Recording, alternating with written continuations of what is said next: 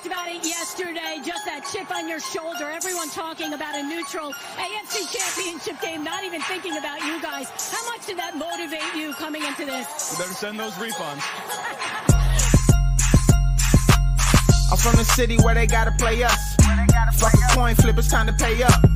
Don't cross the middle, 21 in the cut. We ain't hiding from nobody, run and tell them it's up. I'm from the city where they gotta play us. Fuck a coin flip, it's time to pay up.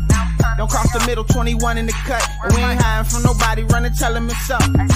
Back to back champs, kings of the north with it. Thinking they can hang with us, still ain't jumped out the porch with it. Long bomb to chase every Sunday, watch him go and get it. Double up on him, then we gon' double down on Tee Higgins. Then throw Boyd in the mix, now you really iffy. Every Sunday showing boys how to really gritty. They try to shuffle up the game on us, but they ain't icky. Flip the coin, kick the toe right to the go and get it. Never know what's gonna happen when Joe drop back. He get shiesty in the pocket, I get shiesty on the track. Nobody on the team all pro, that's all cap. Most all around team in the NFL, that's all fact. Ain't came across nobody yet that seem like they can hang with us. They said we couldn't be Buffalo, but see how we call they bluff. Underdogs every week, they keep on trying to label us. Put your money on us, even if Vegas don't favor us. No matter what, we really came up now, it's hard to fail. I dare you come across that middle, Vonn gon' ring your bell. I know we under they skin, them boys built frail. Eli Apple out there chirping like a next tail. You don't want Salmon Trey to come off them ends. Reader clogging up the middle like a big body Benz. Right behind them, Logan and Pratt, the turnover twins. Jessie Bates in the backfield just to clean up the loose ends. We just drafted Cam and drafted Hill. Instant gratification every time that they on the field. We can't go back to what we was, cause that's the loser way. It's been hard to throw on us since we picked up a woozy eight. It's like win after win, feel like we could really do it. Zac Taylor doing the same for the city, I give it to him. And I bet Samaje will find a hole if you give it to him. Hayden Hurst don't need a hole, he just plan on running through him. Just hand it off to 28 and let him do the dash. Getting hit by BJ Hill probably feel like a car crash. Every week it seem like Lou digging deeper in his bag. And if the game on the line, all my favorite money match. I'm from the city where they gotta play us. Fuck a coin flip, it's time to pay up. Don't cross the middle, 21 in the cut. And we ain't hiding from nobody, run and tell them it's up. I'm from the city where they gotta play us. Fuck a coin flip, it's time to pay up. Don't cross the middle, 21 in the cut. And we ain't hiding from nobody, run and tell them it's up. What do we say, dog? They gonna play us. That's right. They got to play us. What's up, y'all? Welcome to the show. This is Bengals Talk with Strawberry Ice. Well, we're talking Reds today. Do me a favor, if you found the show, hit that like and subscribe button. Smash that thumbs up. You guys are awesome. I'm up to 2,209 subscribers. I appreciate every single one of you guys. But do me a favor, if you're watching on Facebook or YouTube, or shoot Facebook or Twitter, and you have yet to subscribe to my channel, why not? Please do so. Please go to the YouTube channel, Bengals Talk with Strawberry Ice. Hit the subscription button, hit the bell for notification. Every time I go live, you'll be notified. Also, exclusively in the YouTube chat crew, we're doing super chats. So if you got a question for my main man, Jeff Carr from Locked On Bengals, or just something about Elly De La Cruz, the most electrifying man in baseball right now, I think. Give me a super chat. Or if you want to support the show, give me a super chat. I would greatly appreciate it. And as always, I'm coming to you live from this glorious place down here. It's called the Ice Cave. The Ice Cave is brought to you by T Properties. T Properties, quality housing for quality people. Check out their website at www.tpropertiesllc.com for all your rental property management needs and your rental needs. So if you need uh, to rent a house, or rent a condo, if you have a apartment you're looking for, or a rental property you just don't want to manage anymore, give T Properties a shot, and they will take care of the rest. And as you know it, I wear it most days. I wear red stuff today, but we got Jackpot Joey 9. We got the gear, we got the flags, we got the hats. Jackpot Joey was being jacked Pot Joey today. He was jacking homers out of GABP. He's going to become a two sports star. He's now going to be our best quarterback in the NFL. He's going to be the best left fielder for the Cincinnati Reds. Totally kidding. He was at GABP BP having a great time. But if you want any of the stuff, uh, portion of the proceeds go to the Joe Burrow uh, Hunger Foundation and the Joe Burrow Foundation right there at jackpotjoey9.com. What's up to everybody in the chat crew? What's up? We got Stranger, you were in there first. Kevin's in there. Lindsay, what's going on? How are you? Yep, go Reds. Brad Houday, Crip, what's going on? Robert's in there. What's up? And Crown. Yes, Elly, Elly, Elly, Elly. That's what we were doing last night. I'm telling you, I, that was the most electrifying atmosphere that I've seen for the Cincinnati Reds in a long, long time. Last time, me and my son were talking about this. Last time I remember it being that electrifying was Clinchmas. That was 2010. My son was 10 years old. He's 22 right now. He hasn't got to watch the Reds win crap. so last night was awesome for him. It was great for me. I tweeted out the video. It's kind of shaky because I was jumping up and down because I was ecstatic. Matty Bats, that's what I'm calling Matt McLain. All I had to do is hit the ball in the outfield, solo, uh, you know, a, a, a pop up or whatever. He hit it almost to the wall, and they won. It was awesome. Anyway, let's get to the man, the man who has been talking to Reds every single day for the last two or three years, and I know the last couple years haven't been the easiest because he's been on my show a couple times. And we've tried to discuss the Reds, and all we did was bitch about him. He's here now. Elly's in town. Let's get to Jeff Carr from Locked On Reds. What's up, Jeff? How's it going, man? It's good to see you, dude. Good to see you too, brother. I am ecstatic. Elly, yeah. Elly, Elly, Elly. Dude, that like the first at bat, uh, everybody standing up cheering. As soon as they pitched the ball, it was dead silence. Yeah. It was almost eerie. I'm like, dude, they were just waiting in anticipation, just letting them, you know, get into the moment. And and he got to walk his first one. Hit hit uh, the first hit he got was the hardest hit ever by the Reds this year. Mm-hmm. I mean, are we are we hyping him up too much, or is he the real deal? Nah, man, he is the real deal. Like he is him. And I mean, you talk about that that first at bat, every single at bat. I remember, I, I think it was the sixth inning. He was coming up and I was walking around trying to find a couple of concessions. And as I was walking, and, and other people were walking with me, you heard Joe Z get on the speaker and say, Here comes Elly De La Cruz. Everyone in the concourse pushed up to find a viewpoint so that they could see him hit. This was the type of respect that you give the national anthem, yes. but it wasn't at bat. And, and it was phenomenal. I just, I loved it so much. I haven't heard that much energy at the ballpark. And, and, and you talked about Clinchmas, and I mean, uh, I, I, think of you know Todd Frazier, the home run derby, right, right. and let's be honest, it's been a long time. I can't remember any sort of regular yeah. season game outside of the later the later months that has drawn that much just energy to GABP. Tuesday night in June. Tuesday night in June. It was it wasn't packed, but that's the biggest crowd I've seen there this year. So I've only been to like three games, but it, it, was it was awesome. Now, one thing I'm excited about this, and, and I haven't seen this many prospects come. I will show my age here, but I haven't seen this many prospects come up since the late '80s. Right. Since Eric Davis, Chris Sabo, Barry Larkin, Tom Browning, all those guys all came up in the late 80s, and it led to the 1990 World Series. And it led to, I'm sorry, when I was a kid, we won a lot. If they, I've said this yeah. before, if they had the playoff system like they have now back in the 80s, the Reds would have went to the playoffs almost every year. Can we finish oh, second for like five years in a row? So that's what's exciting about this. It's not just Elly, it's Encarnacion Strand, which hopefully he'll be up next week. It's Abbott, who pitched a one hitter for six innings on his, yeah. his debut. I mean, you got Hunter Greene, you got Nick Lodolo. I know he's he's hurt right now. We got Ashcraft, he's been up and down, but th- you can see the talent. You can see what we have here. And by God, if the Reds actually stick to their plan, which is that's been my biggest issue with them, they go rebuild. We're going to rebuild. We're going to do this, and they never stick to it. It seems like they actually might stick to it. What, what what's your thoughts on the future of the Reds right now? This is the thing that I, I took away the most from Tuesday night is that the future is now. Mm-hmm. Reds Fest. They, they were selling us on, well, we've got these guys that are coming up, these prospects that, like, you know, when they get here, you guys are going to love it. They're here now. And, and, and, we're looking at the guys that need to take the next step in Greene, Lodolo, and Ashcraft. And yes, they, they're all, you know, whether you're talking about injury with Greene and Lodolo or just struggles here recently for Graham Ashcraft, this is the kind of the part of the adjustment year for all three of those guys. And you've you've got Alexis Diaz who's anchoring the bullpen. You've got and, and, right now, depending on which website you look at, in fact, I think both Fangraphs and Baseball Reference have Alexis Diaz as the guy who has the highest wins above replacement on the team right now, which right. is crazy to see. But overall, these are the guys that are mm-hmm. going to be here. The, these aren't the guys that are going to get us from A to B. Mm-hmm. These aren't the guys who, well, we just found them as a retread. We're not even talking about Brandon Drury type players anymore. We're talking about the Legit. backbone, mm-hmm. the, the the the the core mm-hmm. of our team mm-hmm. is here. And, and figuring out how they all fit into place is basically what this year was supposed to be for. And oh by the way the division sucks. So we actually have a chance that by figuring out where these guys are going to play they mm-hmm. could also do some winning too. I love the fact uh, this this whole year has just been so exciting for me, and there's still a hundred games left to go. Exactly. Now I got a question here from Crown, and he's like, "Why don't they leave Elly at third? Well, my thing is, I'll, I'll give my thoughts, and then you can answer. My thing is, your best athlete should be at shortstop.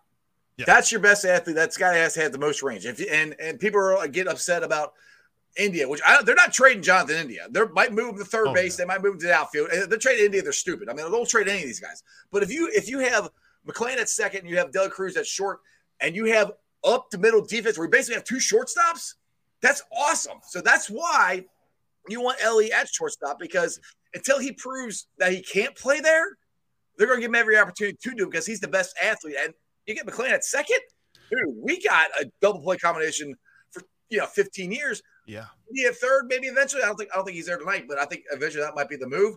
I'm down. I'm here for it. In the third, maybe even the corner outfield. I loved, and it's something that I thought would happen a little bit down the road, like when Joey Votto comes back. But um, I love seeing Spencer Steer in left field Yeah. because Spencer Steer can play that corner outfield He played, spot. he played third, first, left. Out. That's what Yeah. they, all these guys can do. They all can play multiple positions. He's a very Ben Zobrist type Yes. guy. I think Mhm. that he fits everywhere you put him. And really, that's kind of the MO with most of these guys. I mean, Elly can play every single position. I'm, I'm pretty sure if you asked him to pitch, he'd be pretty good at that too. with that arm, he probably could. Oh man. And uh but when it comes to his best spot, like no one's gonna have more range, no one's gonna have more athleticism at shortstop than he will. Now, down the road in a couple of years when Edwin Arroyo is ready to go, we might have an interesting conversation there. But you're looking at them already getting Noelvi Marte used to third base. They're not even looking at him as a shortstop anymore. Right. And Matt McLain really does profile better as a second baseman. Most scouts agree, profile better as a second baseman long term than a shortstop or anywhere else. And he could even play center field. He played there in college. So th- there's a lot that can be done with those guys. But I think as the roster is right now, before you look at Marte and Arroyo and, and even years down the road with Cam Collier, mm-hmm. the best iteration of this team is with Elly at short and McLain at second. Exactly. Now, one thing th- this always comes up. Now, this and, and this has been the problem with Reds ownership, and and, and you know, our, us fans always get upset. And Robert here says they better pay these guys and, and, and keep them together. And I I preface that with, well, they extended Hunter Greene, so that's in the step in the right direction. And I had one of my guys at work on, oh, they're going to trade India. I'm like, why would they trade Jonathan India? Oh, he's gonna he's gonna want to make a hundred thousand dollars. I'm like, or a hundred grand. I'm like. I don't think Jonathan India is going to make that much money, but I mean, he's still what we're still at least three, four years away from him even being free agent. el- I know he's arbitration eligible, but actually being a free agent, we're still a ways away from that.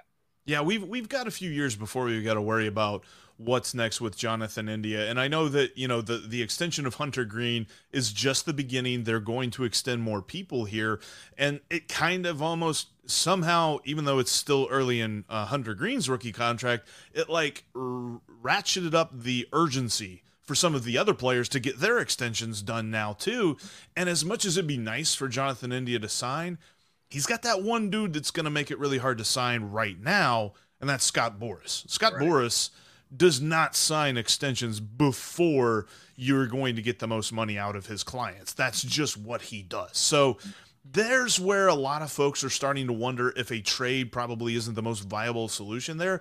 But I think that there's going to be a shot that we still extend India. And I know I'm being a little bit all uh, roses and super optimistic when it comes to a situation with dealing the most expensive agent on the market, but I think that the Reds can get it done, and I think India is in love with this city right I now. think I think to be that there's going Yeah. to be the ability to keep him here, and I I I don't necessarily think that the trade is the end all be all, and and, and I think we know by now. Like, look, when you trace back this is kind of like the uh, the office rumors episode whenever michael's like starting all these wrong rumors and stuff like when you look back to the trace point of this rumor of jonathan india being traded it was c trent rosecrans saying this could be the best Could. possible scenario. He was he was just looking at what could happen in the future. he wasn't right. He wasn't even saying this is gonna happen. So I think we we got to pump the brakes a little bit. It's not like the Reds are actively shopping him to other teams right now. Yeah, exactly. And that's the thing is, is right now the Reds don't need to trade anybody. Just let them all figure it out. Because and, and I want to pump the brakes a little bit. Yes, the division is winnable. Yes, it, the Reds could win this. Do I actually think they will? No, but I'm not. I want everybody to look at it. it I, I kind of look at it like this. It's like the 2020 Bengals. You can see the start of it. You know, you see what's going to happen. Just let them grow. Enjoy watching Elly. Enjoy watching Indy. Enjoy watching Matty Bats. Enjoy watching these guys pitch. Watch them develop. Next year, we're going to be pretty good. The year after that, we're going to be really damn good. Yes. So, I mean, you just got to not hurry up and go, oh, we got to go all in. And, and I am a guy who says, you know, you don't pick the season, the season picks you. Now we come into late August and we're, you know, a game and a half out and we actually got a shot. Like, yeah, I want to go make a trade and go get somebody. But June, you got to wait a little bit and see what happens. They're just bringing these guys up. Encarnacion Strand hit another one last uh, la- uh, last night. He's another one I think is coming up soon. So Oh yeah. It, you got to figure out where all these guys play. You still got this guy named Joseph Daniel Votto who is going to come back sometime. I mean, he's he's, he's not going to just end the season like he's not going to end his career like this. I'll tell you that. Oh yeah, no, and and the rehab assignment that he started, he's got a limit of twenty days. So I'm guessing we'll see him probably in about you know two and a half weeks ish, something like that. Um, and, and I think that's part of moving Spencer Steer to left field yesterday is that you know you've got Votto and you've got CES that are ready to go, and CES profiles as a good first baseman moving forward. He can field pretty decently at that spot. Uh, I know he's been playing some third base as well there in AAA, but I really think that uh, I mean this team, with the opportunity that it has this year, is going to kind of confuse us a little bit because as much as they could go for it, what it's going to cost, Right. and and, and what they might have to sacrifice a year or two down the road will not be worth it. Um, as far as you know, they've got questions of bullpen depth, and they've got questions of starting pitching depth, and they've you know, there's some things that if they were to address this year, they could contend. But if you're talking about trading a guy like Cam Collier, or you're talking about trading a guy like Edwin Arroyo or something like that, um, or even some of the mid-level prospects. I mean, there's there's some guys coming up in the lower levels like Hector Rodriguez, who's killing it in Daytona, and you've got um, uh, one of my favorite ones in Carlos Jorge, and then you're also talking about uh, just some dudes that uh, Leonardo Balcazar as well. I think Balcazar actually had a season-ending injury, but some names that people don't know just yet Right. that were on the same level of the guys like Elly De La Cruz and Matt McLain and all that stuff a couple of years ago when people were just like, don't tell me about those guys because right now they're not going to help us win right now. But now we see what they're doing. Right. So it, it it- it's rough because there's plenty of people that have said I've heard prospect talk for 30 years. And I really don't want to talk more about prospects, mm-hmm. but now we're seeing what happens whenever the Reds find a plan and stick to it. But the thing is, we heard prospect talk for 30 years. The last time we actually had this many prospects, like I said, was was the late 80s. Yeah. I mean, uh, that that's what that's where Reds fans. uh, Like I said, I've been around a while. I mean, I, Yeah. I remember all this stuff too. Uh, You know, I, mean, I remember uh, uh, we, we had uh, uh, Brandon. Um, oh, what was this? The third baseman. I crushed it in AAA. Couldn't hit up here. I can't. I can't remember his name now. He was supposed to come up here and be the next this or that and whatever and it never happened. But the difference is now we got guys that are coming up. I mean, last time we had something, we didn't have this many guys. We had we had Bruce, we had Votto, we had Homer. You know, we we, we had uh, uh um oh I can't think of his name Johnny uh, Johnny Cueto. Yep. All those guys came. We have there's more guys now coming up than there was then. We have Oh, more guys behind, and that's that's what's different about this. It's not only we have this wave, we have waves of guys beyond them, and they might not all come up here and hit. But the thing is, if you can go and get to a point where you can compete year after year after year, you can take some of these guys that are in the minors and you can trade some of them and go get some pieces here and there to plug in and play. We're not there yet, but that's that's the future, and and I can see the actual plan and they're actually sticking to it. So that's the other exciting thing to me about this whole thing.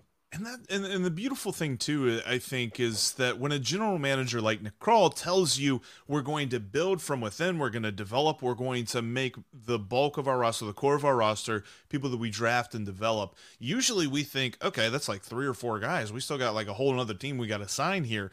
But the Reds have so many dudes and mm-hmm. so much talent that they can place in so many different positions that we really will be talking about this offseason and next offseason of them filling in the margins with free agent deals that, sure, are they going to go out and they're going to sign Shohei Ohtani? No. But they could go out and they get that like middle innings guy that everybody's looking for or maybe they get their fifth starter from the free agency or maybe they get like a key power bat from the free agent market. They're not going to have to build like they did in 2020 and 2021 through trades that gut the farm system and big free agent deals that set records, they're going to be able to spend that money on guys that they developed and guys that they can control for many more years than just a two or three year deal. Like, as much as it pains me to say, and I loved the time that Nick Castellanos was here, oh, even when he was signed, I was a little bit worried about, man, like we gave him a prove it deal. What happens when he proves it? Yep, he ain't sticking gone. around. And we saw that. Yep. Now, when we have young guys prove it, like when Elly De La Cruz proves that that hype is real, he's still here for another five years. Like I love that. exactly, exactly. Now Andrew here has a question: Is Fraley going on the IL now? Have you heard that? That was a heck of a hit by pitch there, and I, I think I saw that late uh, lineup change there because he was leading off uh, once again here tonight. Let me see here, double check that lineup. Um, yeah, because they still have him in the lineup. I guess they Do haven't. Okay. They haven't. So, because uh, Andrew said here uh, that Benson's leading off. I kind of like that actually. Uh, and and everyone's gonna be like, he's batting a buck forty. Why do you like that? Oh, dude, dude. All right, hold on, Jeff, real quick. So that he came up for the the pinch hit last night. My son goes, "Will Benson? They don't have anybody better than that." I'm like, actually, he's been hitting better here lately. And bam, I'm like, he goes, "Never mind." Okay, I do see it now. Charlie Goldsmith just tweeted about 14 minutes ago. Yep, Benson is leading off and, and playing in right field because uh, Fraley was scratched with a right wrist contusion. I see the uh, the Reds have this weird thing of like guys that are hurt but not hurt hurt, right? And not putting them on the IL until like four or five days after the fact. I could see them probably waiting another day or two to see if Fraley's ready to go. But here's why I think Will Benson leading off is interesting because he has shown a propensity to get on base here recently. Yes. And that is his profile. Three true outcomes guy. He's going to annoy the crap out of you with a low batting average, but he's going to have a nice on base and he's going to hit the crap out of the ball when he makes contact. And play good defense too. Very good defense. I mean, he's such an athletic dude. I had somebody say that there, and it was, uh, I believe, it was a Brewers fan said that, boy, he really reminds me of uh, Jason Heyward. and I'm like, hey, I'll take that yeah. if that works. like, I I don't necessarily know that we're gonna find that out here in the in the next couple of weeks, but I I've seen the thing uh, to me that really lets me know that he's getting better. And it was a statistic that I, I believe it was uh, at Reds fan Brandon tweeted he said that for the first month of the season and before he got sent down, Will Benson had a contact rate of like 75% of pitches right. in the strike zone. Right. Now, ever since he's been called up, it's up to 93%. Huge, huge difference. So I think he just had to calm down a little bit, right? Like right. after that first game, felt like Will Benson was trying to hit a bases empty grand slam every time he came up to the plate. Now right. he's just like, let's just have it at bat. Let's just get on base and it's it's it's really paying off for him. I think we're going to see a good night here. I might look at a couple props on Will Benson tonight. I don't know. Ooh, there you go. All right, Robert here's got a, a, statement or a question about the guy that is signed. He said they got a young man from Taiwan, two way player. The other day, they're going to have to keep these players together and keep building to recreate the big red machine. That's what the city needs. I'm all for it. What do you know about the uh, the kid, the young man from Taiwan? They just I, I read a little bit about him. Yes, and to uh, try to pronounce his name is Leng Xing En. Uh, 17 year old from Taiwan, yeah, 1.2 million dollar signing bonus, and and really when it comes to international players, it's tough to get information. In fact, as much as I tried to look, the only thing I saw was his performance in the under 18 World Cup, and I think he mm-hmm. only played in three games. Um, but how how he pitched and things like that, and uh, it was pretty decent pitching performance. He's very athletic, very fast. He's going to profile well up the middle of the field. They listed him as a shortstop or center fielder as well as being that pitcher. But being 17 years old, I mean, the, the baseball world is his oyster at this point. We're probably not going to hear about him for at least another year or two. We'll see him in the rookie complex leagues here probably for the next year at least. But the signing bonus is what gives away what scouts think about him because. Right even when the Reds signed Elly De La Cruz, they weren't sure about him. They only gave him a sixty thousand dollar contract, and usually you're hearing about guys like Alfredo Rodriguez. Remember a few years ago, whenever the Reds signed Alfredo Rodriguez, number one, we thought really cool name, and number two, I think it was like a four or five million dollar right. bonus. So we're like, yeah. oh, they really like this guy. Mm-hmm. When it comes to Lang Xing they just gave a seventeen year old one point two million dollars. They think he's going to be something, so he's yeah. going to be a name to watch out for as he's coming up through the complex leagues in Arizona, and then we're going to see him in Daytona. We'll see him. Can't wait till he gets to Dayton and see what he can do there. Um, exactly. But he's got he's got a long runway ahead of him. Don't want to rush him up too quickly. Well, that's one thing I think the Reds are doing a better job of is not rushing these guys. Yes. You know, they're they're pinpointing what they need to work on. Like Elly, they wanted him to be more uh, uh, not as aggressive, but take more pitches, you know, be more selective, you know, and, and he's done that. You know, he's worked. I mean, he proved it last night uh, yeah. the two walks he got. Because, I mean, and I hate to bring it because they haven't done that. I mean, I, for years, I mean, I think the, I'll bring up the Homer Bailey. They brought him up, I think, too early. And I, that, I think that hurt him. It took him longer to actually develop. Jose Barrero, they brought him up too early. And I, it, I don't know if he's ever going to get to where we, you know, his potential is. I mean, I kind of don't think that's going to happen. Um, so I think the Reds are doing a better job of being more patient. That's one thing Reds fans have got to try and do is be more patient. I know we all want to win. Trust me, I want to win too. But you know, if we rush these guys and, and they're not ready, then they're not ready. And one one particular person that I was actually surprised is Abbott. I want to talk about Abbott pitching. Yeah, I was shocked. One, how good he did. Two, how fast he got up here. Because it, was, it was a month ago where he was eh, hit or miss. He was pitching okay, but not that great. He had stuff to work on. Then all of a sudden, a light switch went on, and he took off, and he proved it uh, the other night. Uh, is that uh, what do you think that is? The Reds just doing a better job of of letting these guys marinate and cook, or or just the players themselves? I think that this really proves the value of having Derek Johnson being like the pitching right. development czar that he is. I think that you know, he we we've talked about him in the past as being a wizard of taking some pitchers and making them better. There's been some folks here recently with, you know, well, you look at the team ERA, and I think you got to come pull into question what Derek Johnson's doing. But look at the bullpen. You, yeah. the part of it's you know you're starting Luis Cessa in the starting or Connor Overton in the starting right. rotation.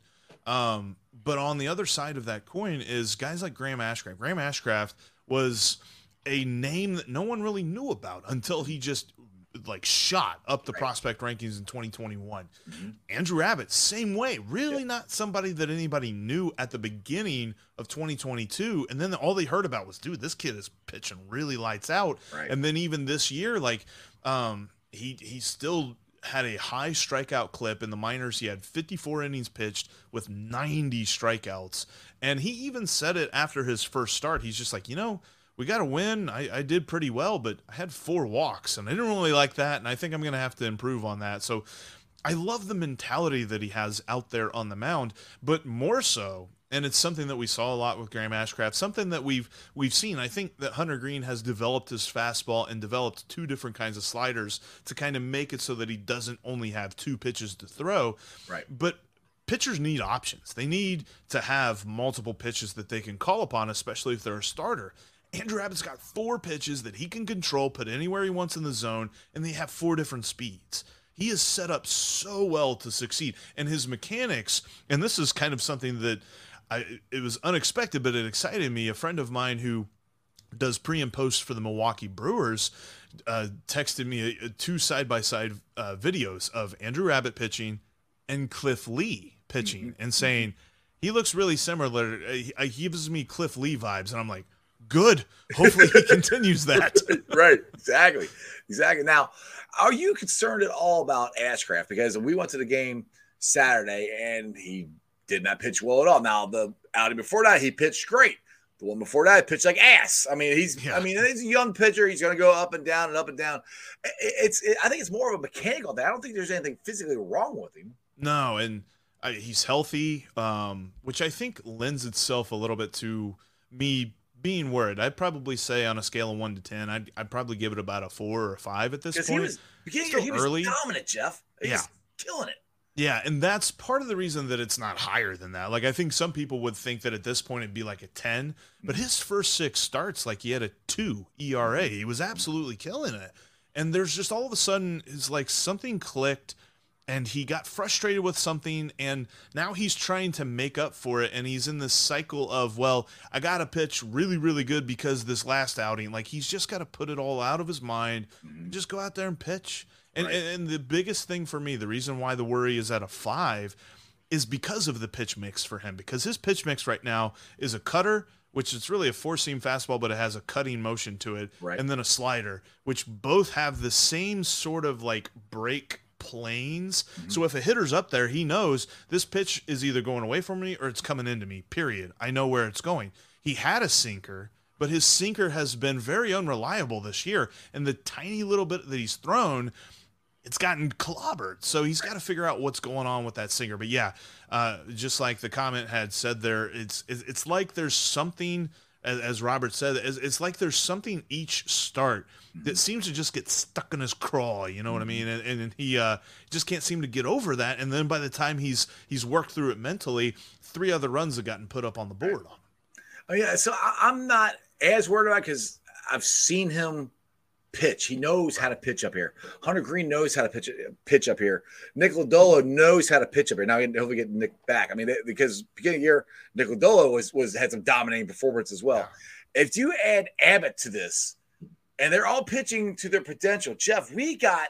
It reminds me of the Atlanta Braves back in the day. Now, everybody forgets about Steve Avery. Steve Avery was Yeah. the fourth member of those pitching of that pitcher staff in the early 90s before he hurt his arm. They had four young studs and they rode those guys. And that's what gets me excited because I've been dying for the Reds to be able to do that. And if all four of these guys can can pitch like we think they can, you're not trading Jonathan India for another pitcher. I mean, that's what No. people uh, have suggested. You got four studs. Let them marinate. Let them, you know, try to get better. That's what this year, potentially next year. I know everyone wants to win. Potentially next year. I'm like, I'm always talking about 2025. I think is really the year we're going to be a really good contender, and maybe it's sooner. But how exciting is it to watch the potential for these guys, and not only okay starters, like dominant starters, is where these guys can be. Four starters, and then you even look at the fact that Brandon Williamson is starting to figure some things Yes, out too. yes.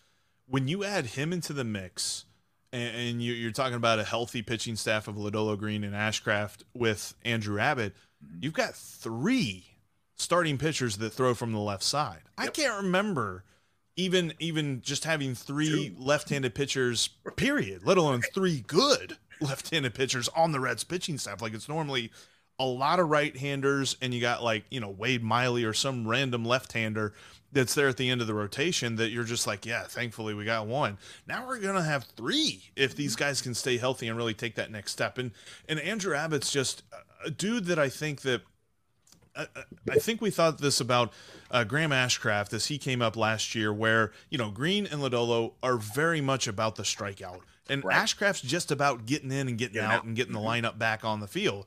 Right. I think I think Andrew Abbott is kind of a mix. Like he is able to get those strikeouts, but he's also able to be efficient with it as well. We, we saw that the first two innings were all adrenaline for him. I think mm-hmm. that's really where he racked up the pitch count is because he was just jazzed up. He's like, "Let's go." Once he settled down, he threw less pitches in his final four innings than he did in his first two. What we saw in his final four is much more like what we're going to see moving forward. Exactly. Now I've seen a couple comments on here. People are saying Joey Votto's washed. He should just end this. Blah blah blah. I'll put it to you this way. This this is my caveat to it. If the Reds are in this in the second half, if Joey Votto can come back and be somewhat like the Joey Votto of old, that would be a huge thing, not only for this year, but just to show these young guys how to be a professional, how to be a gamer, how to play in day in, day out. That's what I think Joey Votto still can contribute to this team. And if he can, which trust me, if Joey Votto's not 100%, he's not up to his own standards, he's not going to play. I, I guarantee you that. So I'm I'm I'm for Joey Votto being here and trying to help this team win, develop these guys. I think it's nothing but good if he can do it. I think that he he's going to be useful to this team. I think a lot of folks kind of have written him off because they're like, well, we've got all these young guys, the infield's full, we don't need them. But when we get Joey Votto back, he's going to add power to the lineup. I think we're still going to get more of a 2021 Joey Votto than you know 2017 where he just yeah. wasn't getting out like i think he probably is going to hit like 230 240 but he's going to hit some home runs he's going to slug at a clip that's going to concern opposing pitchers so I, I think that he's still going to be a useful part of this lineup but what he has done even while hurt but still with the team still in the dugout it's interesting to me that you know at the end of 2022 it was like he was doing all this publicity stuff you know he's sitting out the stands with people right. he's up in the booth and stuff like he hadn't done that this year. This year, he's just been in the dugout, in the clubhouse, working with guys, like being a mentor to all of these young players. The Reds have the second youngest roster for average age in the major leagues. I think it's second only to the Cleveland Guardians. Right. And I think that he has been in there trying to impart his wisdom, impart his his batter's eye to these young kids like McLain and and now with Elly De La Cruz coming up and, and and even like Will Benson and TJ Hopkins and guys like that, like they're learning from one of the all-time best batters and Hall for me the smartest batter that the Reds have ever had in the history of their franchise. Like he is a dude that if he wants to could be an amazing coach, and I think we've seen that. And I, I, think there was an article. I can't remember if it was Charlie or if or if it was Bobby Nightengale before he uh, pieced out to Minneapolis. Yeah, he left us with the Minnesota. What the hell? Yeah, well, everybody else is too. I mean, Sonny Gray and Tyler Mahle's up yeah. there, and uh, yeah. Uh, but anyway, uh, one of them wrote an article about what he is doing to contribute to the effort, even though we haven't, you know, he's not contributing in the box score. And I think that Joey Votto has been an invaluable part of this team whether or not we've seen him on the field so far. And he's going to continue to be even when he does get back on the field here, hopefully in the next three weeks. Exactly. Now, the, the question I had, and, and, and you've been on the show multiple multiple times here. I am not a huge David Bell fan. I mean, I love he's from Cincinnati. I, his dad was one of my favorite players when I grew up. You know, my this is where, and, and I've given David the benefit of that last couple years because he hasn't had a team. And, and, I'm not saying this is the make or break year. If they bring him back next year, I'm not so sure that he's the guy to make the decisions. Just some of the mm-hmm. stuff he does still drives me freaking insane. And my son goes, "Well, you know, what was the last Reds manager you liked?" I said, "Lou Piniella." He "Why'd you like him?" They won the World Series. Yeah. But right. I mean, so I mean, maybe he's right to to a certain extent. Now, I like how David Bell sticks up for his players. Like the other night, last night, get thrown out when he had no, no you know, you knew he was going to get thrown out because he's arguing ball, balls and strikes.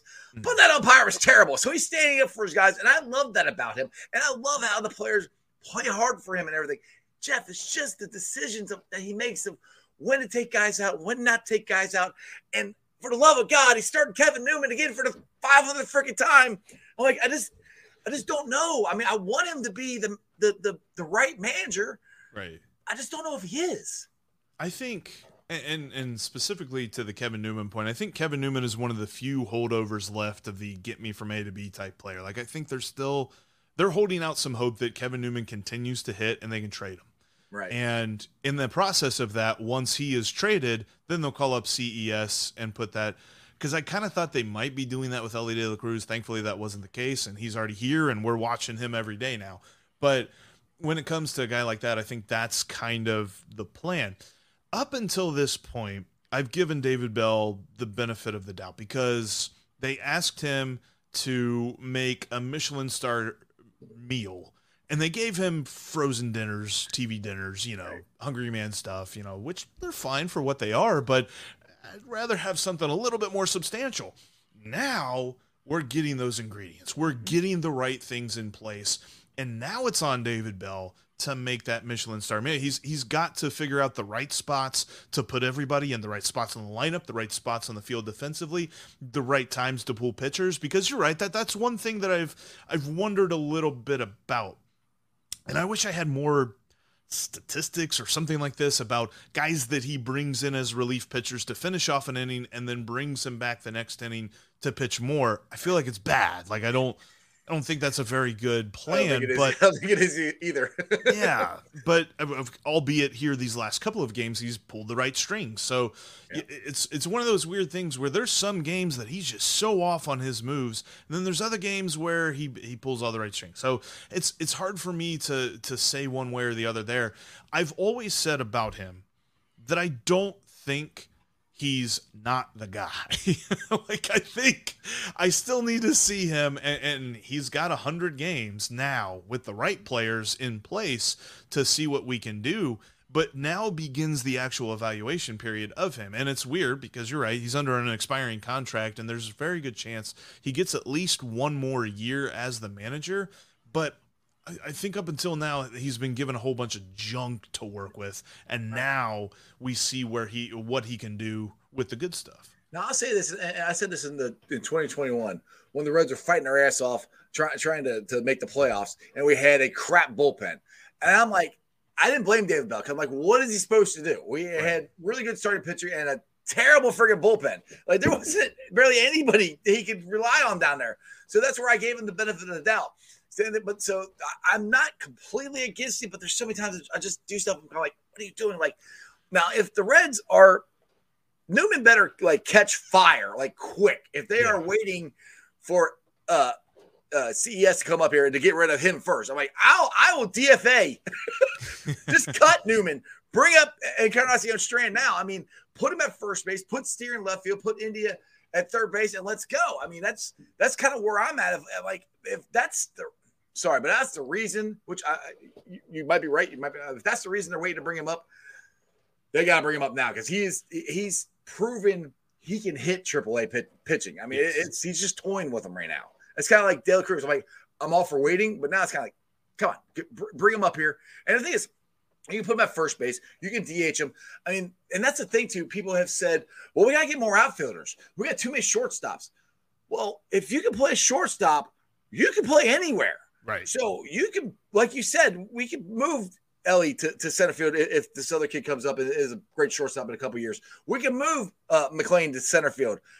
There, are, I, I don't understand the whole thing where people are like, we got to trade for this, we got to trade for that.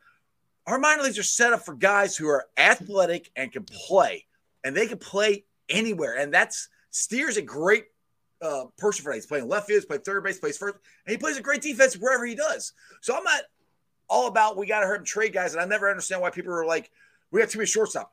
Jeff, I'll draft all the shortstops I can. If they can hit and they can play shortstop, they can play anywhere. Oh yeah, and you're talking about a roster that as as soon as 3 or 4 years ago, even back in 2021 on the lineup side, we were filling the roster with corner infielders and corner outfielders and asking them to play the middle infield and the middle in, in center field and the athletic positions that really you'd rather build it the opposite way. And I think that was a lesson that Nick Krall had learned. And, and Dick Williams was doing the best with what he could. He went out and he signed Mike Moustakas. He signed Nick Castellanos. Nick Castellanos came up as a third baseman, and then they found out he couldn't play in the infield, so they moved him to corner outfield defensively. Mike Moustakas has always been a third baseman. We tried to play him at second base because that was before we had Jonathan India up here. There, there's so much of roster building that I think the Reds have learned the hard way. That for so many years they had the guys uh, had guys out of position. Now they're just like, you know what? If we just fill it with athletes, we have Right. just crazy, awesome, top tier level athletes. We can put them somewhere in the field, and they can get and they can then get their bat in the lineup. So I'm I'm really happy to see that this is how we've built it. I mean, Noelvi Marte is going to be fine at third base. Even if he plays second base, he's going to be great there. Edwin Arroyo actually profiles as a better defensive shortstop than Elly De La Cruz does. And then Cam Collier is going to be a fantastic player wherever he goes. He drafted as a third baseman. He might be like a right fielder by the time he comes up. There's so much that the Reds can do with all these guys that they don't have to, uh, you know, stare at you know Mike Moustakas sideways and be like, "Is he a second baseman? and maybe, may, uh, you know." exactly. That, that- that's what I love about what they've done here.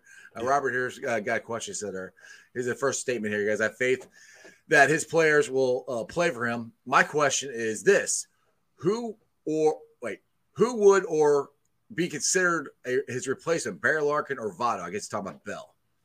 Hmm. I the idea of Joey Votto is not something I really thought about. I don't necessarily. I kind of thought I- about it when you were talking. I'm like, hmm. Yeah, and I think I don't know about manager of the entire team. I think hitting coach is probably something Joey would go for, um, at least right out of the gate. Barry Larkin is an interesting one to me because I've said before, and, and this is something that Steve and I have talked about on our show, that what's likely to happen is that they're not just going to let David Bell go. They're not going to fire him or anything like that. They're going to promote him. They're Yeah. going to put him in the general manager's chair. They're going to have Nick Krall as like the president of baseball ops or whatever that is and then they might have Barry Larkin as the manager. I think that's kind of why Barry Larkin remains around this team. Think about what he was doing before he was in the announcing booth. He was mm-hmm. developing the young players, whether it be in spring training or as a, a traveling instructor to the different minor league levels. And then for some reason, the Reds stopped that. Mm-hmm. Now, I don't necessarily know if that was them saying at that time that they're not going to consider him for a manager spot in the future. But I've always thought that if Barry Larkin was the manager, because remember, he was the main name mm-hmm. whenever we were letting go of Brian Price years ago. Mm-hmm. And I, I wanted them. At back, back at that period of time, Barry Larkin looked at the situation of the Reds and he said, I don't think so. I don't Nah, think I want to get my hands dirty here. But if Now. you're telling him that the roster's ready to go, could be the perfect scenario for him to go because I think that he understands. Everybody knows him as the Hall of Fame player, that he's one of their favorite players of all time. He's one of my favorite players of all time. Absolutely. But the moment you get in that manager chair and you fail, that's when people start to reevaluate your legacy on the team. And I, I, I don't necessarily know that he has wanted to come into a failing situation. So he's going to look at this and he'll probably be interested. It's just, I'm not sure where the Reds are on the Barry Larkin idea as I mean, manager at this point. Funny thing is, I I think they really like David Bell. I do I, too. I, I really Yeah. think, and I would not be surprised if they bring him back. I just that's just me. I I, I think Nick Krall and the ownership they they like, and I, I I don't hate David Bell. I mean, I'm not saying he's going to be a bad manager. I just don't like some of the stuff he's done done, and he Yeah. does some of the same stupid stuff consistently. That just, just drives And me know- nuts. and and, a a consistent point of comp, uh, complaint for David Bell is his post game pressers where he's just like, yeah, you know, it's, uh, really- yeah, you know, like he makes Bill Belichick seem like he's hyper or something. So um, there, there's something about those that really get under people, like stick underneath their craw. But when it comes to David Bell, the thing that we don't see is the thing that I think is his biggest strength, and that is his his absolute even keeled demeanor. And as much as we hate the fact that the Reds might have like the biggest comeback win they've ever had ever, and he gets on the press conference and goes, "Yeah, well, it's, a, it's a really good game," but he's also going to sound like that if they just had the worst loss in franchise history too. Yep. Like players know whether they go 0 for 4 or 4 for 4, he, th- their manager's still going to have their back. And I think that is his biggest strength and the reason why the organization is so in love with him. Exactly. Now, what was the stat? I I, I know Jay Morris tweeted out, and you guys you guys said a locked on for uh, how much the biggest because you said the biggest comeback. It was like seventeen and uh, seventeen were- wins or eight wins and five hundred and something losses. Yeah, I forget what the time frame was because I thought it was like 30 years or something. It might even be longer than that, but or maybe it's even in franchise history. But when they've been trailing by at least five runs in a game before last night, they were 11 and 506. Like that's wow. Th- that's not even something that you want to be like. So what's their win percentage? It's probably like three, three percent or something. so, like, Oh. that's why that was such. And, and, and you did it against the Dodgers, and you did it on Right. Elly De La Cruz night. And the reason that they did it was all rookies in, Yep. in a in the B squad of the bullpen. There was no Alexis Diaz. There was no Yep. Lucas Sims. wasn't even Buck Farmer. Yep. So I, I, I tonight love though. that. We got them tonight, so that, that that bodes well. I mean, how cool would it be to you know win the series against the Dodgers? Now, when I was a kid, Dodgers and the Reds were in the NL West. Whichever, like the Reds in the NL West, yeah, it was stupid. I don't know why the hell we're in the NL West, but we were, and I hated the Dodgers. so anytime we beat the Dodgers, I freaking love it. Jeff, you've been on for 48 minutes. I appreciate it. Yeah, Tell everybody about Locked On, your, your Twitter, or anything else you want to plug in for. Uh, I'll let you go. Yeah, man, I appreciate you, uh, Strawberry Ice Man, having me on. Uh, we've got Locked On Reds every single day, five days a week, Monday through Friday. You can catch us on YouTube or on your favorite podcasting app. You can also follow me on Twitter at Jeff Carr with three Fs, and you can follow my co-host Steve Offenbaker at S Offenbaker with two Fs. Uh, as we try to, you know, talk Reds in between the uh, 30 minutes a day that we give you. exactly, exactly. All right, Jeff. Well, I appreciate you coming. Like, like it's a last minute thing. I, I reached out to you today. and You mm-hmm. jumped on, so I, I mm-hmm. appreciate it. And hey, there, if, there, if if people see the thing is, I kind of stopped talking to Reds because they were t- terrible and nobody's watching. So I'm like, I do this so people watch. We talk Reds when they're in it, like, oh, you're just a bandwagon. No, trust me, I was watching the games. Right. I just didn't talk about it. well, what we, what would we say back in January after you know the stinking Chiefs won? We're like, well, hopefully the Reds just get us to training camp, and they're doing that, and so much more. Exactly. All right, Jeff. Appreciate you, man. Thanks. All right, see you, man. Take it easy. All right, guys. I hope you enjoyed that as much as I did. Like I said, we can talk some Reds. I know it's called Bengals talk. Hey, we can talk Reds. We can talk whatever you guys want. I am ecstatic about Elly De La Cruz. I mean, it is. It was so electric last night. I I I can't explain to you how last night felt. It, it, it was like clinchmas. It was like like we said when Elly came up to bat, everybody stood up, gave me a standing ovation. I'm sitting there. I, I'm recording it.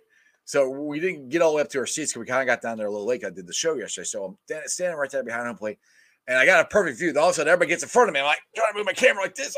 So I'm actually watching it on my camera because everybody's standing in front of me. I got to see it, and everybody got dead silent. It was almost eerie, but it was really freaking cool. And then when he came up later on, you hear Elly, Elly, Elly, Elly. It was just one of the coolest nights I've had in a long time at GABP. It was a lot of fun. So they're gonna start here in a couple minutes. We're gonna go watch them. But let me get to the Facebook groups that let me live stream, and I appreciate every single one of you.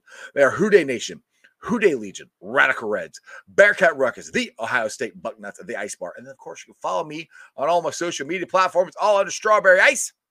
I'm on Facebook, Instagram, Twitter, and TikTok. Twitter handle is at Jeff A. Trennepohl. That's Jeff J E F F A. Trennepohl T R E N N E P O H L. TikTok. I'm at Iceman90. I should be pulling this off later on tonight. Put it on the podcast. It's on Beanpod, Apple, iTunes, Spotify, Google, Stitcher Boy, pretty much wherever you get your podcast. Please make sure rate, like, and review. Leave a five star review and a comment so more Cincinnati fans can find my podcast. YouTubers, you oh. guys are my originals. I love you guys. 2,209 subscribers. I'll be on tomorrow. We'll be talking Bengals again tomorrow. I've got Trags, Mike Petraglia. He's going to jump on. I got the Godfather, AC. He's jumping on. So we can talk some Bengals tomorrow. We can also talk Elly. Maybe the Reds win again tonight. How cool would this be? Just say in the next, I don't know, say four years, Bengals win the Super Bowl. FC Cincinnati wins their championship, whatever it's called. I'm trying to get in soccer. I pr- I'm really trying to get in soccer. I just don't understand it. The Reds win the World Series. Title Town, USA, Cincinnati, Ohio. That's just sports, baby. See ya! Talked about it yesterday, just that chip on your shoulder. Everyone talking about a neutral AFC championship game, not even thinking about you guys. How much did that motivate you coming into this? You better send those refunds.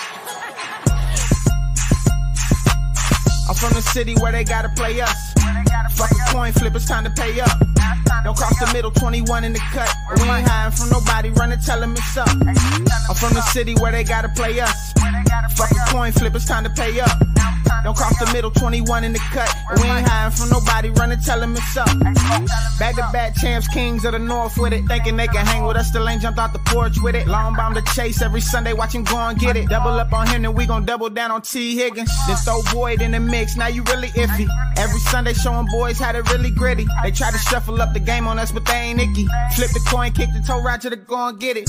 Never know what's gonna happen when Joe drop back. He get shiesty in the pocket, I get shiesty on the track. Nobody on the team team all pro, that's all cap. Most all around team in the NFL, that's all fact. And came across nobody yet that seem like they can hang with us. They said we couldn't be Buffalo, but see how we call they bluff. Underdogs every week, they keep on trying to label us. Put your money on us, even if Vegas don't favor us. No matter what, we really came up now, it's hard to fail. I dare you come across that middle, Vonn gon' ring your bell. I know we under they skin, them boys built frail. Eli Apple out there chirping like a next tail. You don't want Salmon Trey to come off them ends. Reader clogging up the middle like a big body Benz. Right behind them, Logan and Pratt, the turnover twins. Jessie Bates in the backfield just to clean up the loose ends. We just drafted Cam and drafted Hill. Instant gratification every time that they on the field. We can't go back to what we was, cause that's the loser way. It's been hard to throw on us since we picked up a Woozy eh? It's like win after win, feel like we could really do it. Zac Taylor doing his thing for the city, I give it to him. And I bet Samaje will find a hole if you give it to him. Hayden Hurst don't need a hole, he just plan on running through him. Just hand it off to 28 and let him do the dash. Getting hit by BJ Hill probably feel like a car crash. Every week it seem like Lou digging deeper in his bag. And if the game on the line, all my favorite money match. I'm from the city where they gotta play us. Fuck a coin flip, it's time to pay up. Don't cross the middle, 21 in the cut. And we ain't hiding from nobody, run and tell them it's up. I'm from the city where they gotta play us. Fuck a coin flip, it's time to pay up. Don't cross the middle, 21 in the cut. And we ain't hiding from nobody, run and tell them it's up.